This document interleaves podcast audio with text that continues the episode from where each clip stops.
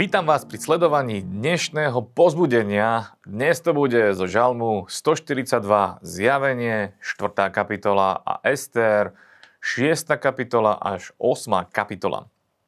Poďme hneď na žalm 142. Budem čítať od prvého verša.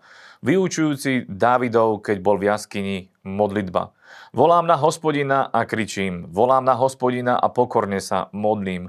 Vylievam pred ním svoju žialbu, oznamujem pred ním svoje súženie. A tak ďalej a tak ďalej. Bože slovo tu hovorí o modlitbe a presne nám dáva, alebo ukazuje nám, ako je dobré sa modliť a síce pokorne, pristupovať k Bohu a hlavne, čo je dôležité, čo tu je viac menej zvýraznené, je tá modlitba.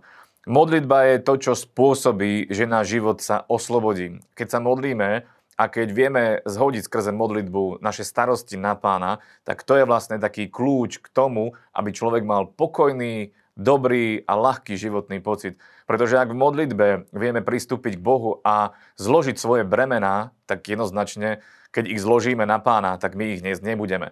A to je oslobodzujúce a to je veľmi, veľmi dobré, keď to vieme urobiť, keď sa to vieme aj naučiť a keď to vieme aj treba zodkúkať práve od Davida, ktorý vedel aj v ťažkých situáciách chváliť Boha, modliť sa a skrze modlitbu a chválu sa vedel oslobodiť, lebo vedel tie starosti zhodiť na pána a Boh sa o to následne postaral lebo on má tú moc. A toto môžeme urobiť aj my dnes.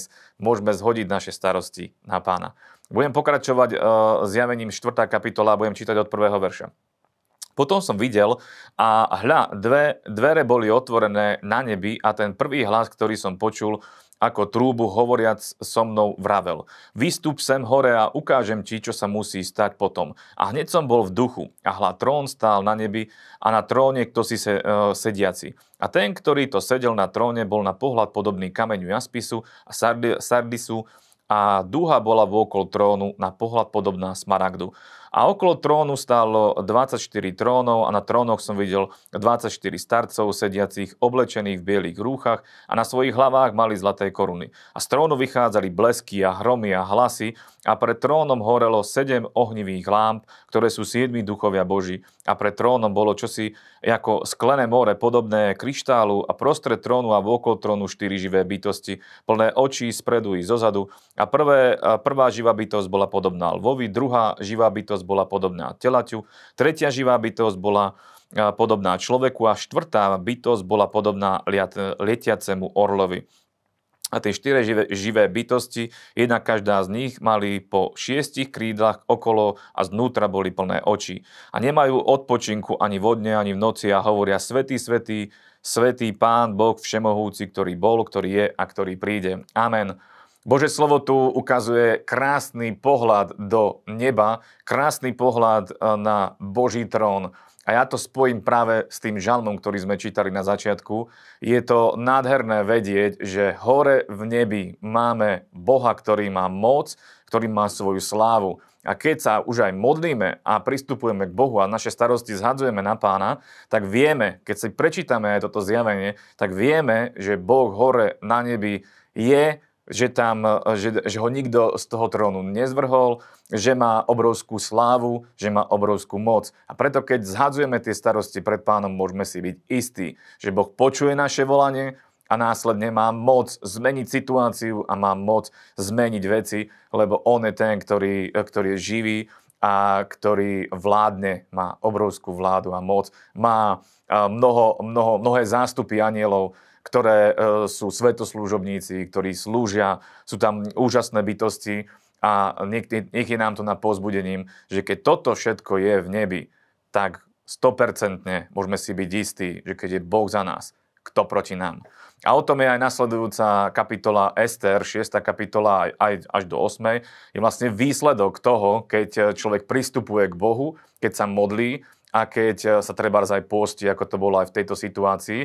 A ja prečítam pár veršov, e, od prvého verša budem čítať, 6. kapitoly, kde je napísané, v tú noc utekal spánok od kráľa, takže nemohol zaspať a preto rozkázal doniesť knihu pamäti, letopisy, ktoré boli potom e, čítané pred kráľom. A našlo sa tam napísané, že Mardocheus bol oznámil o, Briktánovi, a Terešovi o dvoch komporo, komorníkoch kráľových spomedzi e, strážcov Prahu, že hľadali príležitosť vystrieť ruku na kráľa Ahasvera. A tak ďalej, a tak ďalej, a tak ďalej môžeme čítať o tom, že čo sa začalo diať následne, keď Mardocheus sa modlil a postil.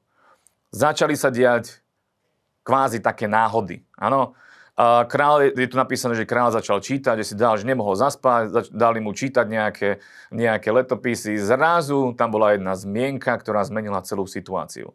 A toto sa deje, e, priatelia, keď e, my sa modlíme, keď zhadzujeme naše starosti na pána, keď dúfame v Boha, ktorý má moc, že Boh sa pohne a začne jednať, začne dávať do pohybu veci a dáva ich do pohybu v náš prospech. A toto je presne takým pozbudením aj pre nás.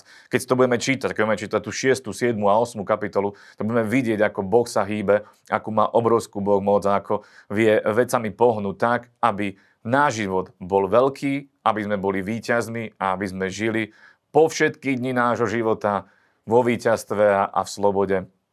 Pretože jedno je isté. Boh je živý a je na našej strane. Takže toto nech je vašim pozbudením aj v tento deň. Držte sa.